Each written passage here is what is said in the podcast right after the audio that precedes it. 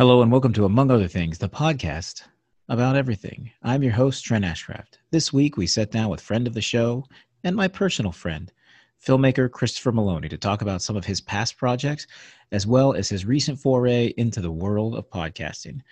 But before we jump into that interview, do us a favor be sure to subscribe and share this podcast on all your social media. Do all the things that we need you to do.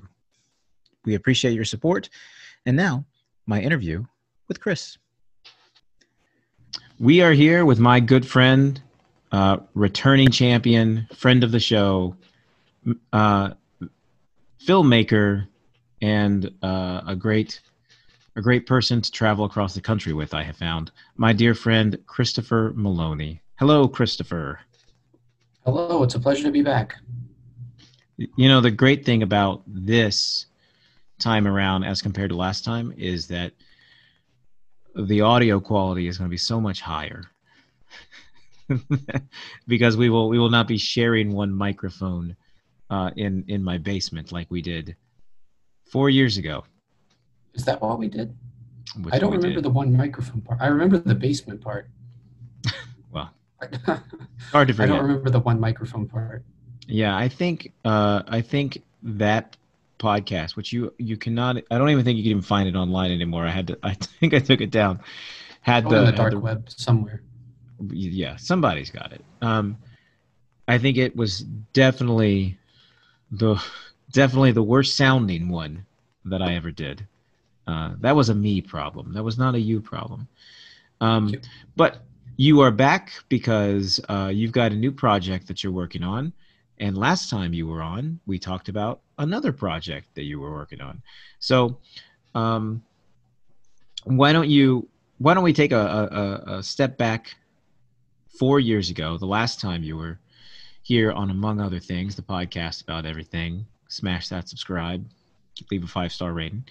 Um, four years ago, you or so, three years ago perhaps, you were on talking about a documentary that you had made called In God We Trump. Um, can you just uh, give a brief explanation to our listeners what that was, what that film was about? Sure. Actually, well, I think when we recorded, I was actually in the middle of, I was still filming all the interviews. Mm-hmm. So I hadn't finished it yet. But yeah, In God We Trump, it's basically about the uh, connection between evangelicals and President Trump and how the the right wing religious uh, community had mobilized behind a candidate unlike any other candidate before, even though this one had demonstrably the probably most questionable moral fiber and most questionable uh, character traits.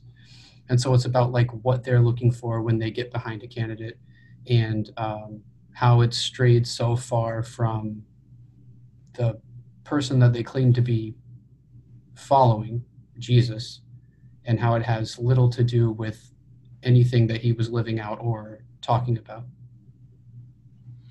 Yeah, and so I think that was a thing that um, I remember in 2015 uh, when then then candidate Trump announced his candidacy, I remember saying to to friends and others that we were talking about the election, like that you know this this Trump character, he's not gonna be nominated by the Republican Party, um, and my rationale was um, because I never thought at that time that the evangelical community would rally around him.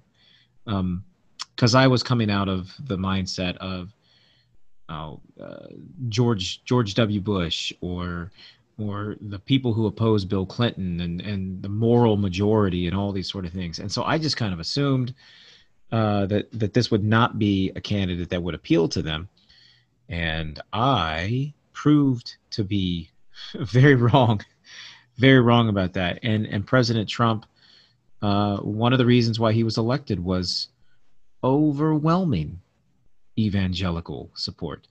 Um, is that something that surprised you uh, and and and caused you to want to to make the movie, or um, or did you learn anything? I guess during the during the filming of it that might explain uh, their support for a candidate that, as you said, didn't seem to embody the, the values and principles that they that they support.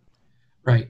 Well, I think the the, the nomination of Trump, what it showed was that uh, it, it forced the evangelicals to show their hand and show what they actually care about when it comes to what they vote for and who they vote for.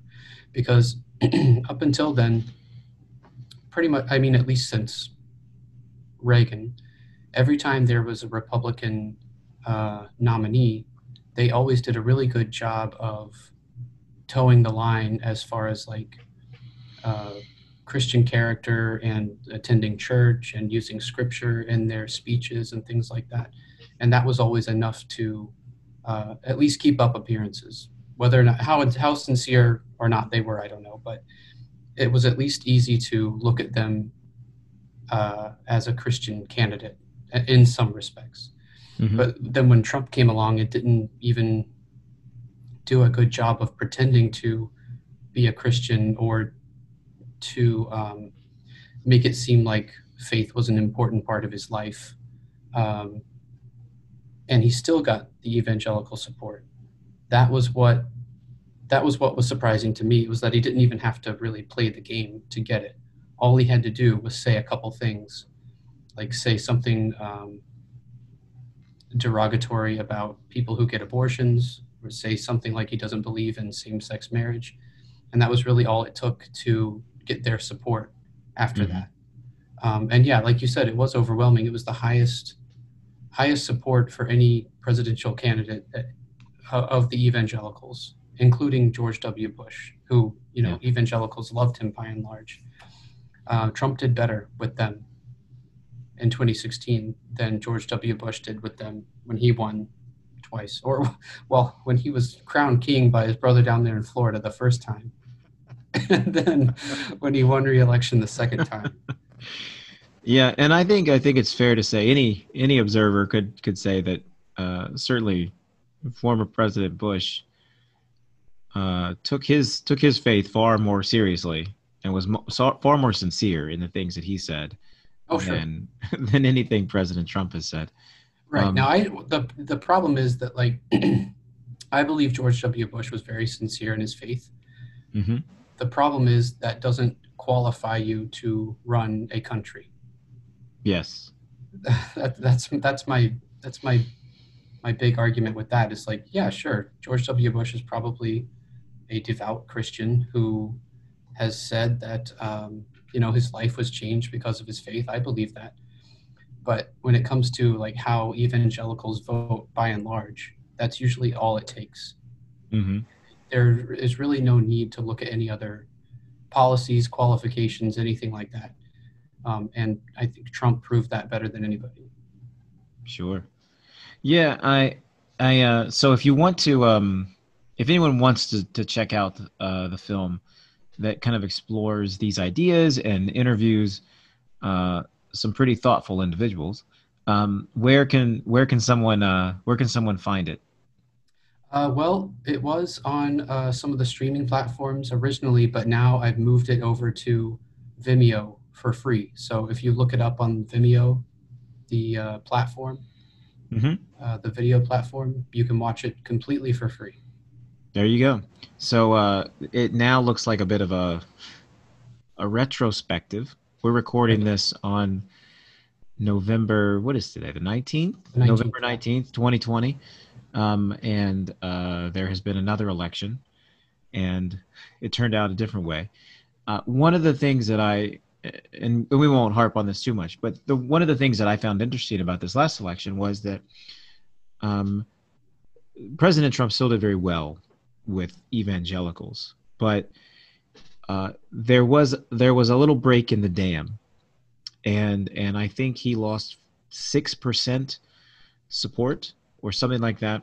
Um, and there were there were organizations uh, like Vote Common Good and some others um, that were talking about some of the the things that I think are highlighted in your in your film that um, that if we look at the actions and we look at the words of a person, um, we might find that they're they don't seem to line up very well with with Christian teaching, and not everyone agrees with that, obviously, but certainly uh, uh, more people in 2020 uh, who who claim to be evangelicals felt that than in 2016, and um, certainly, even though the election itself, honestly, was not really that close. If we look at popular votes, if we look at electoral college margin, but in a number of states, your Wisconsins, your your Georgias, your Arizonas, uh, shaving off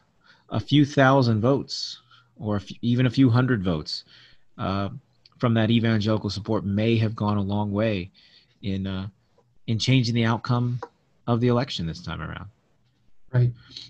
So yeah, I'd like uh, to think that enough people saw "In God We Trump" and had their minds changed and decided to vote differently this time around. I'm sure that that was probably the this the single most uh, in, important factor. Yeah. No, but it's a it's a good piece. I I've would recommend it certainly to anybody. You can check it out on on Vimeo. Is that I say that right? Not yeah. Venmo. That's something no, no, else. No. But if they wanted to Venmo you to watch it on Vimeo, you probably would be okay with it. But you don't have to. It's free. It's free. Um, but you're not here to talk about uh, the thing that you did in the past. You're here to talk about the thing that's coming out in the future, uh, and that is that you are launching a new podcast uh, known as knowing knowing Andy Kaufman. Is that correct? Yeah, um, knowing Andy Kaufman. Knowing Andy Kaufman that will, uh, I assume, explore the life of the uh, the the famous performer. I, I have to say, I've always been interested in your interest with Andy Kaufman.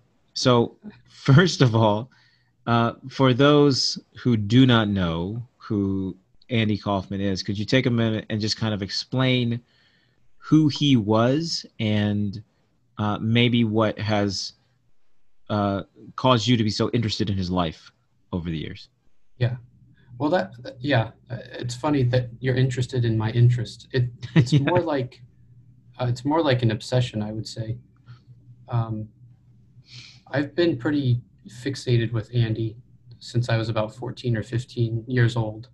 And you and I used to talk about it mm-hmm. years and years ago. We used to talk about Andy on and off. We were both listening to uh, the REM song about Andy quite a bit. And on then, constant um, repeat. Yeah. So yep. I, well, before I, I'll, I'll talk about him, but I'm curious from someone who's not obsessed with him, how would you describe him? Well, well, my uh, I think if you had to put him in a category, I think most people would call him a comedian, but I don't think that that is really a fair, um, a fair title. Although much of what he did was very funny.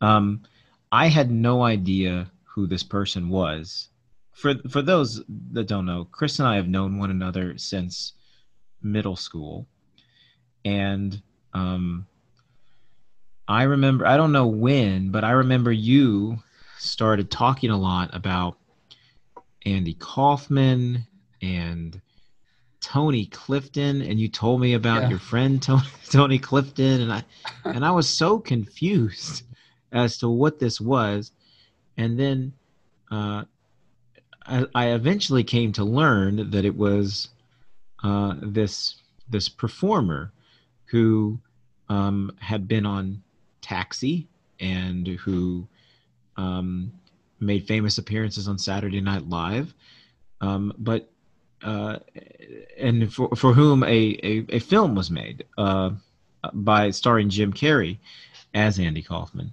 uh, Man on the Moon, and yeah, you and I would you and I would talk about him all the time. I didn't have much to contribute because I I was not overly familiar with his work, but you know, that's what every, you know, 14 and 15 year old boys do is they they sit around and talk about performers from the 70s.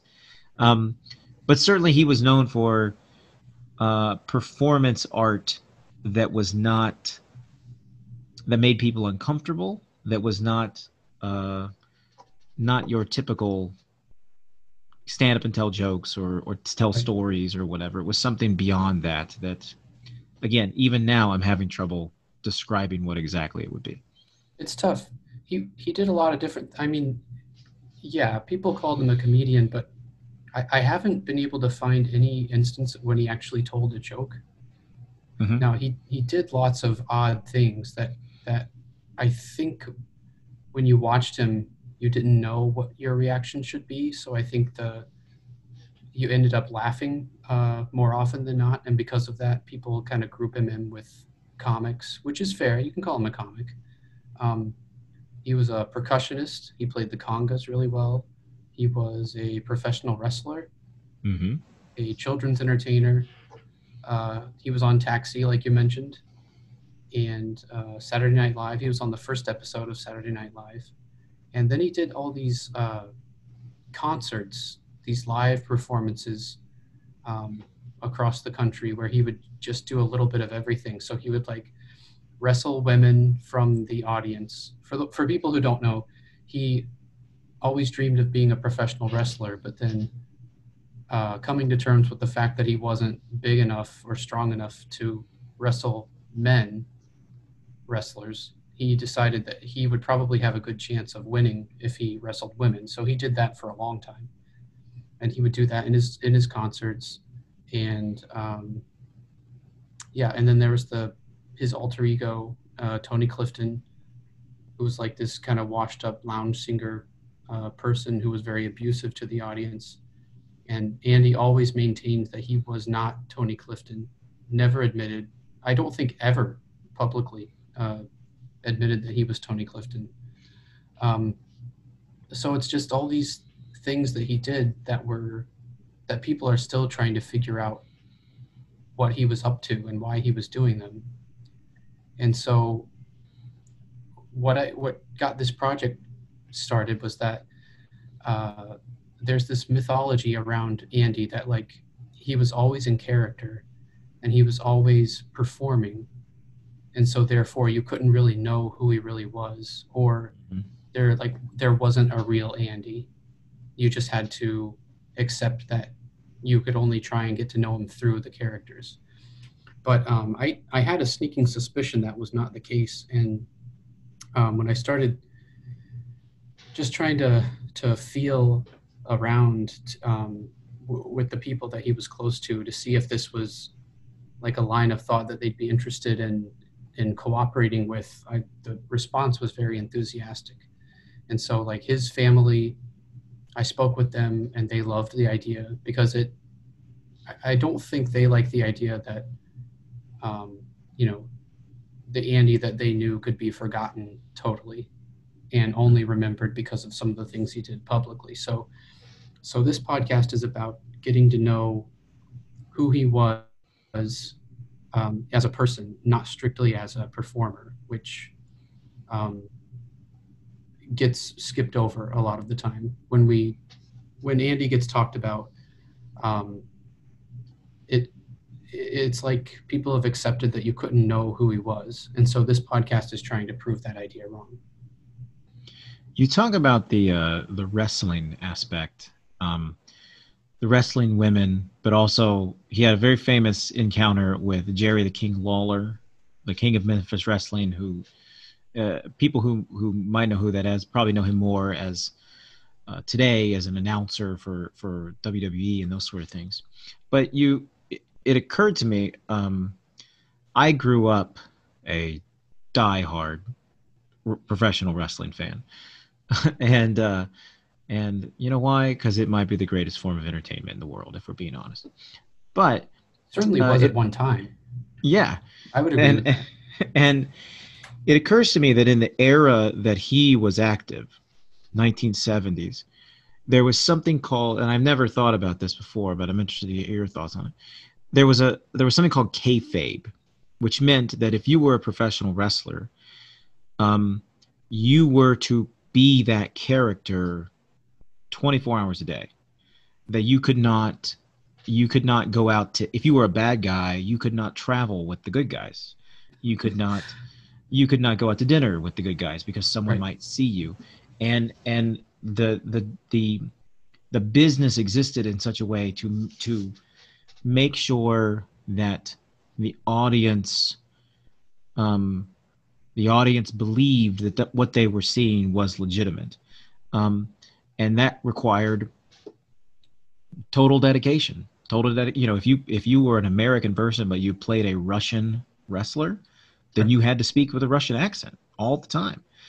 And i wonder if um I, it just seems to me there might be a parallel there between the fact that that people in that line of work that kind of of entertainment they too could not turn it off because because it was it would it would somehow it would denigrate the act if other people were in on it if they got smart to the business.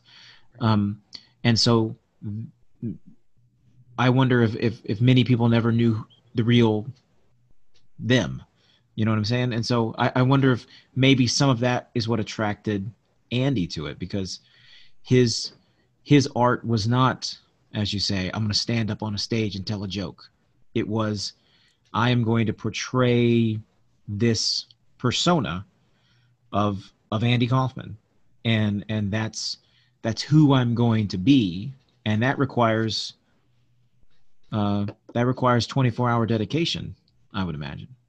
We, yeah, the the funny thing is that like Andy pretty much revitalized professional wrestling in a way because mm-hmm. the, he was doing all this stuff uh, he was going down to Memphis um, to the Mid South Coliseum, and he was wrestling in front of these uh, big groups of people um, before we had things like WrestleMania, yeah. or before everyone knew who Hulk Hogan was or Macho Man Randy Savage. and the, the the odd thing about it is that like Andy didn't have a nickname or a character name. He would just go out like wearing a, a a sport coat, like what he would probably wore on the plane on the way there. Like he didn't have a costume uh, other than like what what I think he thought athletes should wear, which was like long underwear with a pair of swimming trunks. Yeah. Over over them. So like there was no there was no indication that he wasn't just being himself because he was mm-hmm. using his own name. And uh, even like Jerry Lawler, you know, his nickname, the King, many people called him the King. Um, but for Andy, there was nothing. It wasn't like Andy the Killer Kaufman yeah. or something like that, just Andy Kaufman.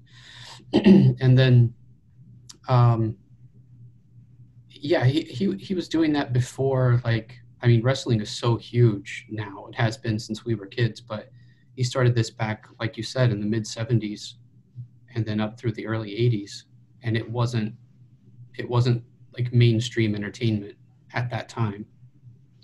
Yeah. So he was like doing it um, and not even reaching as much of an audience as he would now if he were to do it now. So yeah, yeah got on letterman got on got so if, if for those of you uh, who are who are unfamiliar if if if there's um, for me, when I think of Andy Kaufman and and the the performance, the act, the thing that I think of is his exploits on David Letterman with Jerry the King Lawler. Um, could you could you explain uh, to our listeners what what occurred there and and why maybe there was more going on than we than the audience really understood? Yeah, so Andy was doing the thing where he wrestles women, and he was doing that pretty pretty frequently, going down to Memphis, Tennessee, and then he wrestled someone who was being coached by Jerry Lawler, a woman named uh, Foxy Jackson, I believe it was.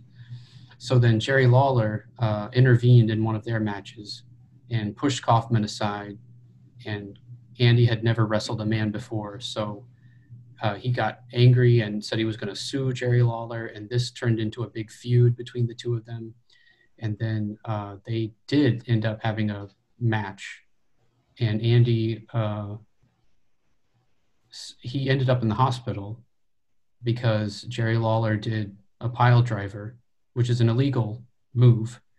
Jerry got disqualified, and Andy ended up in the hospital, and then had a neck brace. His neck was in traction. He wore a neck brace for months and months afterward, even though it was it was not necessary. And so they took the feud after the match to late night with David Letterman. This was back when Dave was on NBC in the 80s, and he was like certainly doing a lot more experimental stuff than he did mm-hmm. on on the Late Show. So it was like that was probably the only show where the two of them could go and have an audience. So they went on there and kind of aired their grievances against each other. And then Jerry, the King Lawler, uh, slapped Andy out of his chair right as they were going to commercial break. And then when they came back, Andy Kaufman uh, cussed him out and used a bunch of profanities and threw coffee at him and then stormed off the set of the show. And uh, it was people didn't people assumed that he had lost his mind, that he had completely lost yeah. it. Now, it's known now that the two of them were cooperating and working together mm-hmm. and mm-hmm. planning these things out, but it's still there's still a question as to like how much they planned together and how hurt Andy actually got. Because apparently he did actually get hurt. Yeah. That he didn't need to wear a neck brace for six months, but um, he he was injured. Uh, and you know, it wasn't known until after Andy died that the two of them were even on speaking terms, let alone working out all these routines together. So they they took this feud and just refused to ever let on that it was just for theatrics and uh, led a lot of people to believe that it was it was real. Yeah, it is. It is again. It's the essence of what in wrestling they would call kayfabe. That mm-hmm. that yeah, we these two people hate one another, right. and it's it's deep. And but in but in reality, they're behind this. They're behind the curtain, talking out what they what they're gonna do to to draw the audience in. Um, I talked to uh, Andy's manager, George Shapiro, for the podcast. Yeah. And he said, I I knew Andy and Jerry Lawler were working things out, but I didn't know what it was. I didn't know what they were doing. So he went down and watched the match between the two of them, not knowing how it was going to go. And when Andy was put, when he was uh, the recipient of a pile driver, George Shapiro was extremely concerned and very upset and thought that his his client had probably you know broken his neck and might pass away or something. So yeah, even even the people closest to them didn't know the extent of it. So other than other than George Shapiro, um, who who are some other people that you were able to you were able to talk to for your podcast? I talked pretty extensively with Andy's brother and sister they both um, are kind of the unofficial uh, keepers of Andy's legacy. They they're very willing to talk about the things that he did and what kind of person he was, and they were uh, the two people I talked to first about the project itself, and they were immediately on board. So I spoke with them and uh, George Shapiro, like you mentioned. I spoke with uh, some women that Andy uh, was in love with at one time or another, people who dated him, and some people who worked for him, um, people who knew him when he was in high school. There was this group of friends that he was part of. They called themselves uh, F Troop, and they were friends all through high school. And uh, all of them talked to me about the things that they did in school, and they were sort of considered like the the bad boys of the town because they would like smoke pot and you know their hair was long and the the people in the community were kind of afraid of them but the interesting thing about that is that andy uh, it seems like every friend he ever made remained friends with him for his entire life like even people he knew when he was a kid um, were in some cases even working with him professionally as an adult. So he was very, very loyal. Uh, so, yeah, his friends, family, uh, love interests, um, people he worked with for a brief time, people he went to college with, people basically who got to see a glimpse of who he was under the, you know, behind the curtain. Mm-hmm. Do you think that um, was? Did you get the sense that he was at all protective of that? He didn't let many people um, get to see who he was for out of protecting his his career, or did you did you get the impression that he was that he was very much someone who wanted to have genuine friendships and and and let people let people get to know who he really was I think I think maybe he didn't know how to let people get very close to him. I don't think he was against it necessarily, because the people who uh, knew him loved him very deeply, but I think they knew that there was they could only get so far with him, and you know, not like he's purposely trying to keep them at arm's length, but I mean, like his his sister was telling me, Andy would be wouldn't be any good at a party. Like he couldn't keep up small talk or anything. I mean, he didn't know how to behave in certain social situations like that. But if you brought up something he was interested in, like an old Twilight Zone episode or something, he could he could talk for hours. So I think he was just an odd person and could re- really only had the capacity for a few very close relationships and everyone else just had kind of had to only it kind of it had to be as satisfied with getting as far as they could. You you mentioned earlier that uh, that he he did pass away um, back in back in the 80s, mm-hmm. uh, but even that, even Andy Kaufman dying of cancer, um, c- caused some people to believe that that too was part of an act. That that too was a was a was a a, a bit. Um, can you can you explain a little bit why what what some of the the rumor and innuendo around his passing uh, has been?